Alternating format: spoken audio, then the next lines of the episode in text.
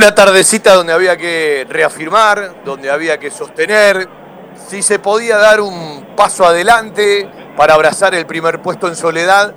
y te quedás al final con un séptimo puesto, con una derrota que tenía todos los méritos para hacerlo en el primer tiempo a favor de defensa, pero que en el segundo tiempo el trámite fue para otro lugar. Banfield dio una muestra de carácter, lo terminó encontrando en el descuento del final del primer tiempo, lo empató temprano en el arranque del segundo y sin hacer una gran actuación desde otro lugar, con otra forma,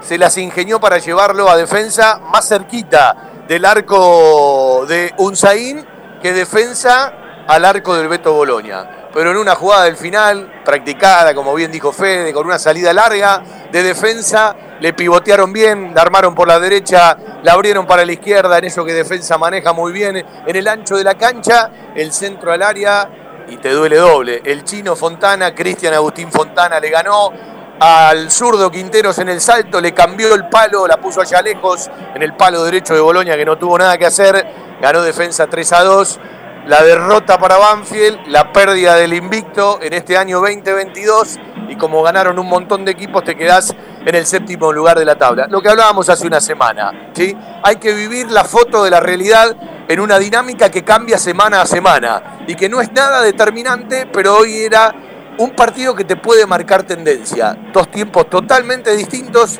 pero defensa lo ganó al final.